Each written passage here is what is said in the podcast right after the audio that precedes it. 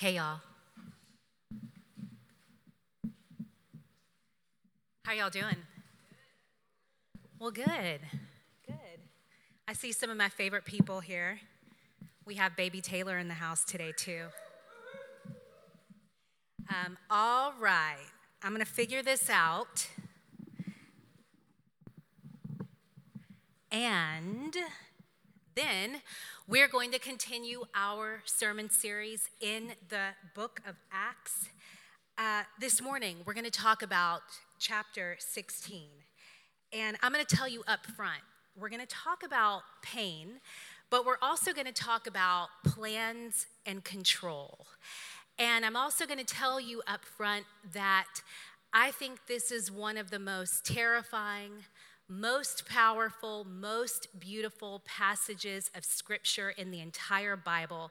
You don't always get the highs and the lows of the human experience in a single passage, but in this one, you do.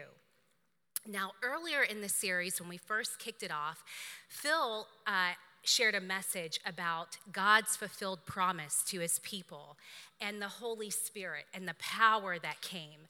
And we're going to see some of that power today. And then just last week, Alicia shared a really great message. If you haven't heard it, go back and listen to it. And she talked about a man named Silas who became Paul's companion after Paul had a sharp disagreement with another uh, believer, disagreement with another believer. We're going to focus on Paul and Silas today. So let's read our scripture and then we'll dive into the message. Acts chapter 16, verses 22 through 34. The crowd joined in the attack against Paul and Silas, and the magistrates ordered them to be stripped and beaten with rods. After they had been severely flogged, they were thrown into prison, and the jailer was commanded to guard them carefully. When he received these orders, he put them in the inner cell and fastened their feet in the stocks. About midnight, Paul and Silas were praying and singing hymns to God, and the other prisoners were listening to them. Suddenly, there was such a violent earthquake that the foundations of the prison were shaken. At once, all the prison doors flew open and everyone's chains came loose. The jailer woke up, and when he saw the prison doors open, he drew his sword and was about to kill himself because he thought the prisoners had escaped. But Paul shouted, Don't harm yourself. We are all here. The jailer called for lights, rushed in, and fell trembling before Paul and Silas. He then brought them out and asked, Sirs, what must I do to be saved? They replied, Believe in the Lord Jesus, and you will be saved, you and your household. Then they spoke the word of the Lord to him and to all the others in his house. At that hour of the night, the jailer took them and washed their wounds. Then immediately he and all his household were baptized. The jailer brought them into his house and set a meal before them. He was filled with joy because he had come to believe in God, he and his whole household. Let's pray. Lord, I thank you for waking us this morning, for leading and guiding us here where we are gathered in your name. Holy Spirit, help us to understand what we just heard. Help us to understand what God is doing behind the text. Help us to understand what God is doing in our lives this very moment. Illuminate it for us, teach us, help us. In Jesus' name we pray. Amen. All right. Well, over the course of the summer, if you've been following the news, you have seen a number of stories about canceled and delayed and rerouted flights. But one of the most famous stories about a rerouted flight was actually born out of the tragedy of 9 11. On 9 11, there were 38 flights going from different uh, destinations around the world, and they were told midair that they could not continue to their destination, that instead they needed to land in a small coastal town in northeastern Canada. When the planes landed, there were more than 7,000 passengers that had to disembark. And this town, which had very little warning, had to rally very suddenly, but they did it. They cleared out meeting halls, they cleared out schools, they cleared out any space where they could have people sleep for the night. They opened up their own homes to the elderly and to pregnant people. They fed everyone. They gave the passengers tokens so that they could wash their clothes at laundromats. They went above and beyond for the passengers. And this ordeal, which lasted five days, was not what any of the passengers had expected. But in the end, they found themselves quite fortunate that they had uh, hosts the way that they did, and that these townspeople were so willing to go above and beyond. And everyone's lives were changed because of the way the townspeople chose to handle that event. That is a true story. It's a beautiful story. It's a comforting story. And we need stories like this because they help us to believe that even when things don't go according to plan, something good can still come out of it. Grace can still abound. And that's really important because we are all going to experience moments in life where we have disruptions, where our plans don't work out, where we experience what feels like a setback. Even a life journey where God is at the center of it is going to uh, involve pit stops in places that you would probably rather avoid, which sometimes leaves me and maybe you wondering but if God is God, then why do we have to go through painful pit stops in the first place? Why doesn't God just plan and arrange everything in a way where we can avoid all of that? And then, even if I'm serving God, why do I have to go through hard things, period? Thankfully, my job for today is not to try to answer the questions that people have tried to answer for a thousand years. My job is to persuade you that when you do find yourself in a hard place, a prison of hardship, if you will, that it would be wise to remember, as Paul and Silas did, that God's intention is not for you to stay there and that God has a master plan. So we're going to use Acts chapter 16 to just help us navigate through that truth.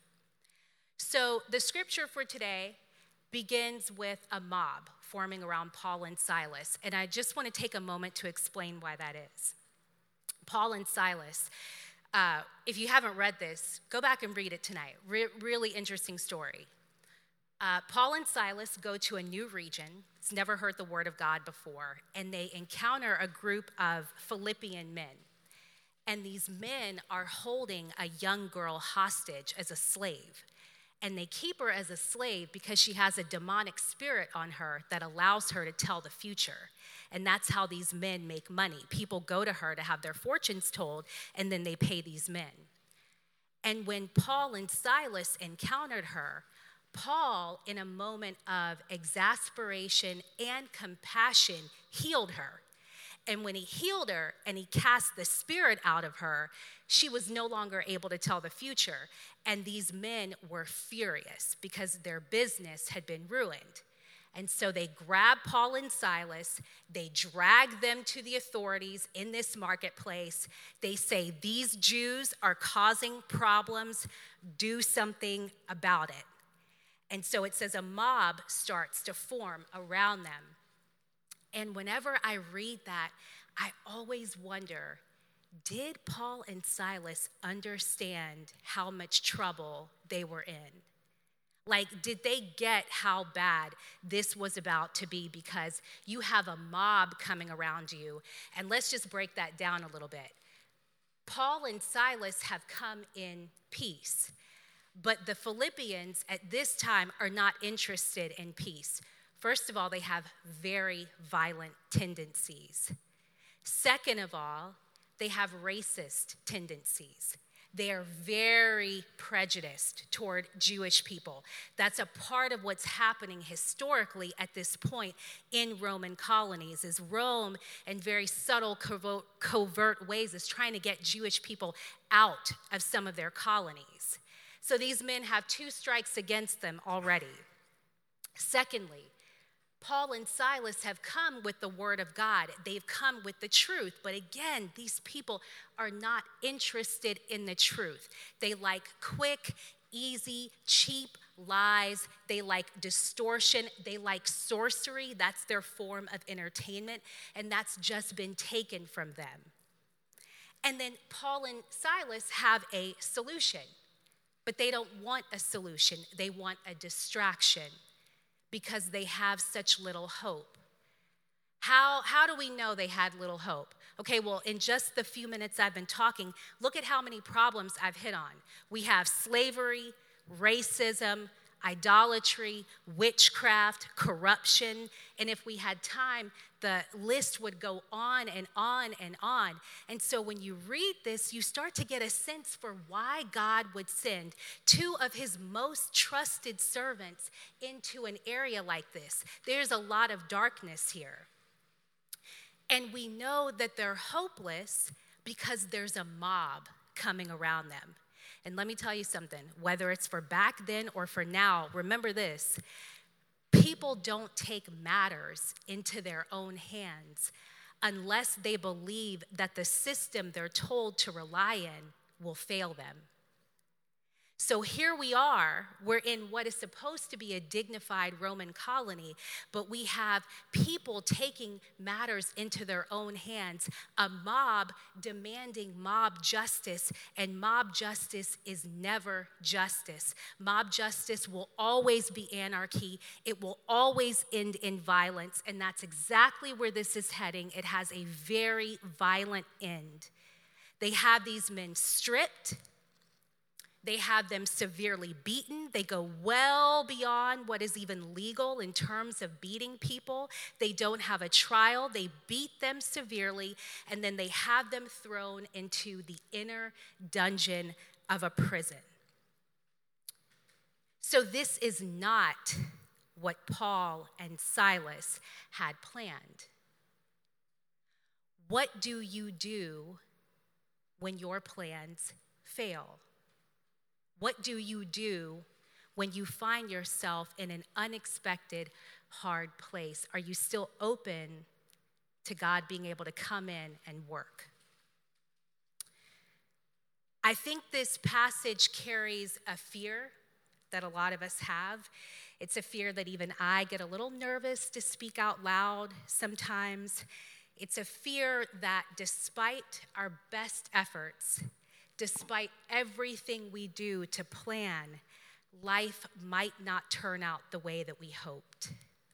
Or God might call us to do something really hard, and He might send us somewhere we don't want to go. He might disrupt the comfort of our daily rhythms. We might be in the middle of life, we might be serving God, and now something happens that we didn't expect. And some of you might be in a moment like that right now. Disruptions have a way of sobering us up. You get serious really quickly when something you didn't expect happens. They force us to slow down. They force us to reevaluate who we are, how we've been navigating life. But what they don't do is they don't take away our fear and our anxiety not unless we exchange that for something else. And I'm going to come back to that in a moment. But I don't want to gloss over the very cold, very dark, very real prison that Paul and Silas are in. And I don't want to gloss over the very cold, very dark, very real pain that you might be in. I think there are times in life where it feels like we can tolerate just about anything except our plans not working out. and then accept not knowing what's going to happen next. And it's not just us, it's all of us. People have always been this way. Going back to Adam and Eve, they were in the garden, they had it all, they had everything that they could ever want. And still, that lie and that idea that if they just knew, you know if i just know more if i just if i just know if i just know and of course that was a lie and it was a trap instead of gaining they lost instead of being set free, they found themselves in bondage. God has never intended for us to know it all, but instead for us to rely on Him as a shepherd and as a father. Uh, speaking of fathers, I adore mine but I don't mention him very often. And that's because most of the stories about my dad are not appropriate for a setting such as this. He is one of God's special children. Um, but here's one story that I, I can tell about him in a public place. Uh, my dad grew up in a small town. Uh, his parents were farmers, hardworking people, and every Saturday morning, they would load their truck with goods and they would drive into town to go sell what they had. And that would leave my dad and his siblings alone for several hours. One Saturday morning, my dad went into the shed. He knew he wasn't supposed to go in there, but he did it anyway. And he looked under a blanket and he found a pile of toys. And so he grabbed them. He ran down to the pond where nobody could see him. He played with the toys for a few hours, and then he put them back before his parents got home. And he did this for a few weeks in a row. And finally, Christmas morning came, and my dad walked downstairs and he saw his name and he walked over to his spot underneath the tree, and there were his presents a muddy dump truck, a plane with a broken wing, and a few other toys that he had managed to just about destroy. And he said this of my grandparents. He said, they didn't get mad. In fact, they didn't say anything at all. And he said, but they taught me a lesson. I never went in the shed again, never did. I love that story because I think it proves what we all know that we are wired to be curious, and that universally, all kids think they're smarter than their parents. But hopefully, one day we will realize we are not smarter than God. But the smartest thing that we can do is make an exchange. And the exchange looks like this we give up our need for control and our need for certainty, and we replace it with faith. That is the exchange that I'm inviting you to make today. We give up our plans and instead we just receive all that we need by faith. A faith that is, as it says in Hebrews 11, the substance of things hoped for, the evidence of things that we cannot see. A faith that believes that God knows more of the plan than we do, and He can redeem, yes, even our worst moments. Tim Keller, who I know many of you love, often says, just because we can't find a reason for evil and pain doesn't mean that God doesn't have a purpose for them. But can you believe that? Can you make the exchange from control to faith? Psalm 23, the psalmist wrote, Though I walk through the valley of the shadow of death, I will fear no evil. Why? How? What enables him to say that? His faith, a faith that knows even here, God knows what is best. In last week's message, Alicia spoke about this complex theological notion called the already not yet concept. In case you missed it, it means that we're living in a present age, and yet there's an age to come. It means that spiritual blessings are already ours, and yet the fullness and the full enjoyment of those spiritual blessings are not yet ours. I believe the same can be said about God's plan. On one hand, God has already finished his master plan. That was completed through Jesus. Jesus came to us, he showed us the nature of God. Jesus gave up his freedom so that we could be saved. And then Jesus ushered in the Holy Spirit that now empowers us. We have already been saved from the worst outcome that we could imagine, which is a life and an eternity without God and yet there's more to come. The total and complete unfolding of God's plan, the one where Jesus comes a second time and God's kingdom reigns forever, is not yet done. So, what do we do about the in between? How do we live making plans knowing the plan, knowing what's going to come, but it hasn't quite unfolded, and we're still in the tension in between. I have a few proposals. First, I propose we live. Propose we live our lives. We keep going. We acknowledge when we're in the middle of something hard, whenever we're there. We remind ourselves that we're in between. We remind ourselves that God has a master plan but even that is probably not going to be enough. So, the second thing I propose we do is to be reminded of God's presence in our lives, and that's very important. They say um, when you have a flock of sheep and they won't move or they won't do what you need them to do, they say you'll notice that's usually because they're very tense. They're almost kind of like paralyzed, locked into place, and you'll see them like twitch and move, and their tails keep moving, and they're uncomfortable and they don't like it. And they say the best thing to do is to have the shepherd come in and just walk very slowly between them.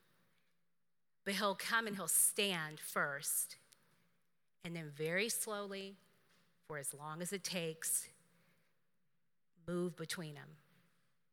Each, each one. He doesn't miss a corner. Every, every one that needs his attention, he comes and he stands by them.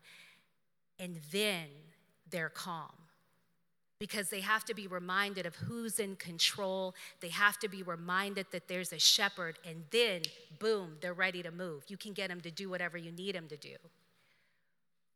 I think sometimes we're waking up like those sheep. We're tense, we're tight, things are not going the way that we want them to, but we start trying to move immediately. We cover it, we put a mask on. You got to get to work, you got to do what you got to do. Stop. Stop be reminded that the shepherd is here by you? Do you perceive his presence? Do you perceive that he brushes gently beside you? Do you perceive that he has a staff in his hand to protect you from danger? Do you perceive that he's in control? Now you're ready to move. Now you're ready to move. Now go. As followers of Christ, we are not promised certainty. We're not promised that everything we experience here and now is going to be perfect. But what we are promised is that we get to bear witness to the greatest story ever told. What we are promised is that in the end, everything will be made new in Christ. What we are promised is that in the end, it's all good. And that's how you got to move. And maybe you say to yourself, I know that. I know that. I don't know about you. I hate when people tell me something I already know. I already know that. Why are you telling me that? I can't stand it. But there's a gap sometimes between what you know and what you don't feel. You know it. You know it in your head. You grew up, you've read the Bible, you know what the word says. You know God is good, you know He loves you. I know that, I know that, I know that, but I don't feel it because I'm still unmarried, because I still don't have a job, because I'm still struggling, because my mom, and on and on and on. I know that, but I don't feel it. Okay, cool. God is very smart. If God had wanted to put your brain and your heart next to each other, He could have done that, but He didn't. He left a gap. And what's in between? Your vocal cords. This is why we sing. It's not just about, you know, we're going to sing because, you know, oh, we smile. No, no, no, no, no, no, no. When you sing, that's a bridge that's a bridge, a connection between what you know and what you don't feel, but you want to feel. I want to be there. I want to feel it. We sing. We have to bring these two things together. There's power there. There's power in the name of Jesus, especially when you sing it. If there's a gap for you today, when we're done, Sing. Because when you sing and you praise, you're going into a realm where the stress cannot touch you. It has to stay here for a moment. You're going to a different place to be reminded again that God has a plan. And when you do it, it brings our Lord pleasure. So, failed plans and then miracles. Let's get back to the scripture. It says, I'm going to get a sip of water.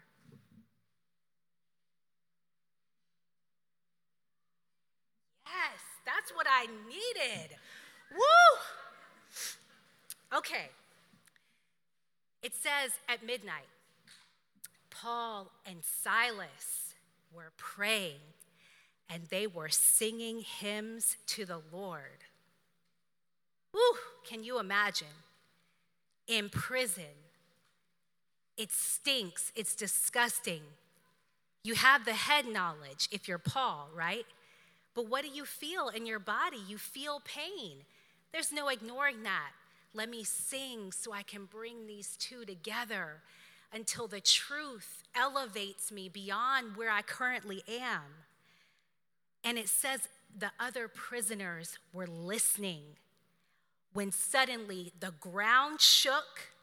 The prison was rocked to its foundations. The chains fell loose.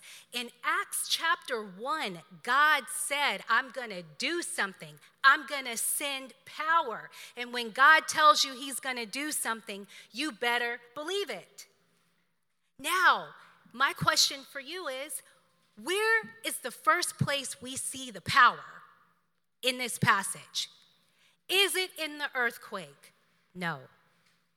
Is it when the chains fall loose? No. It's in the singing. The power shows up when they start singing. The supernatural shows up when they start singing. Guess what? It is not natural to sing when you're in prison. That is supernatural. Nobody wants to sing in that situation. But when you're able to do it, that is the Holy Spirit empowering you. That is why everybody is listening to them. And so often we, we, we want to wait to sing, we want to wait to praise until after we're out of prison, until after it looks a lot better, but you sing while you're there. The power is available to you when you are weak, beloved. When you are weak, He is our helper for the here and now. God does not allow you to go through hardship and expect you to do the impossible.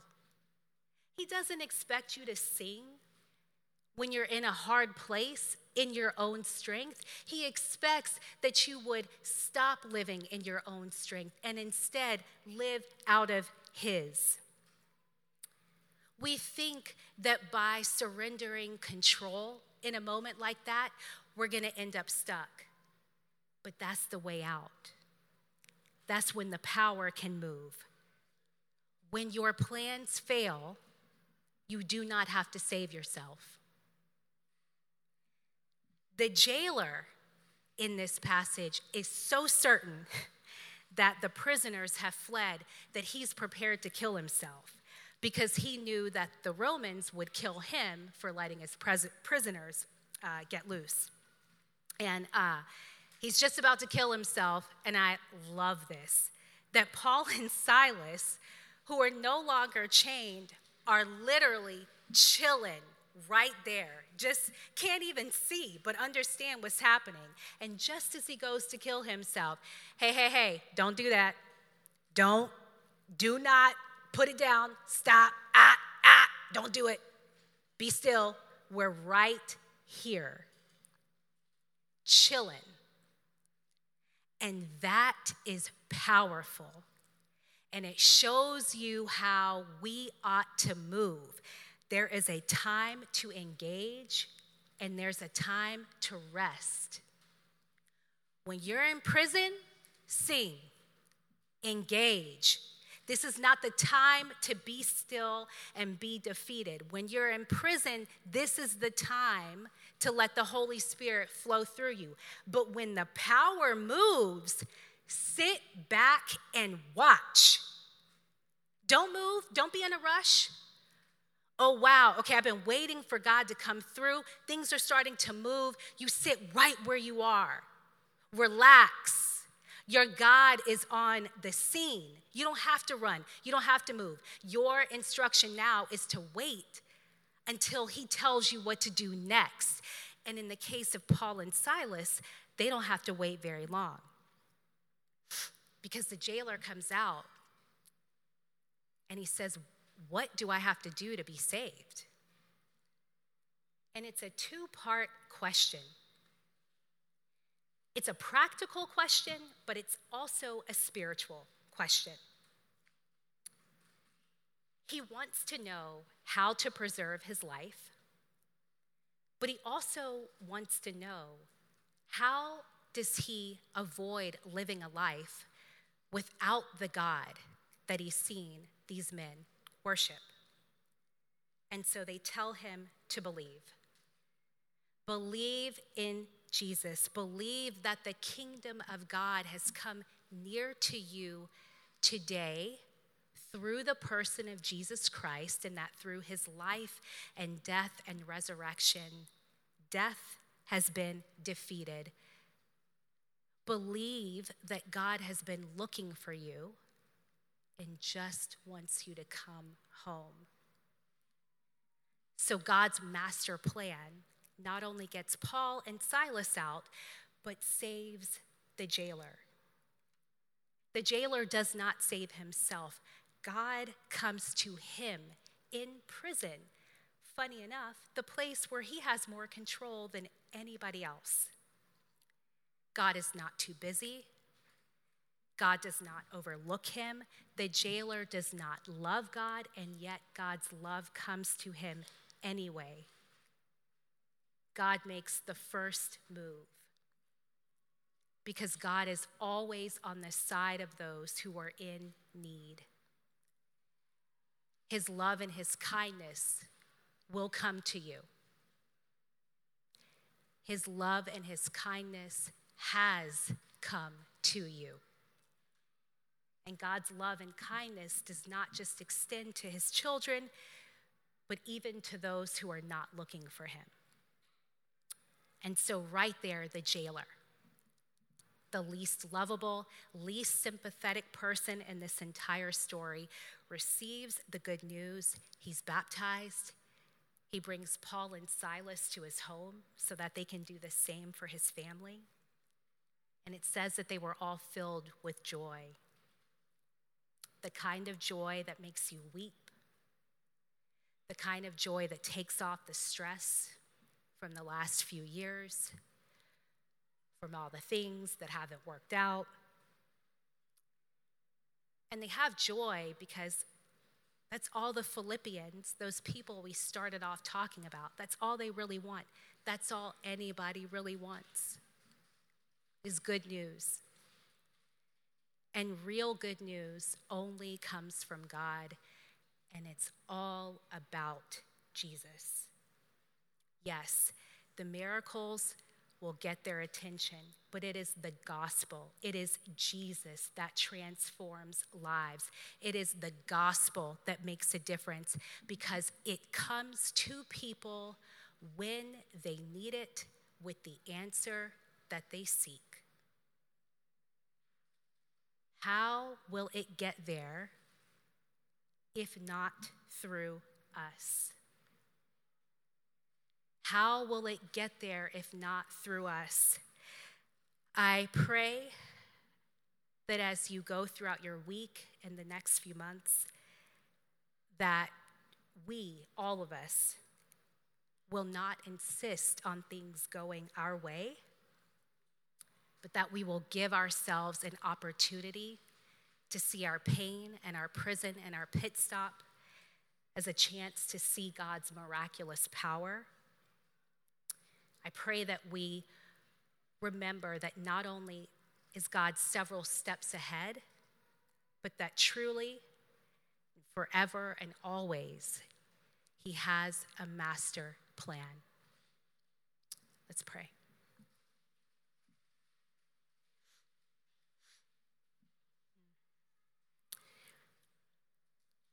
Lord, speak. We come before you with open hands and open hearts. And if only for this moment, God, we are fully yours. If only for a moment, God, we put our plans down, God, and we open ourselves to receive more of what you want for us and where you want to take us and where you want to guide us. Oh, Jesus, thank you. Thank you for giving your life so that we are reassured our shepherd is always with us. We love you. We thank you for your transforming power. Amen.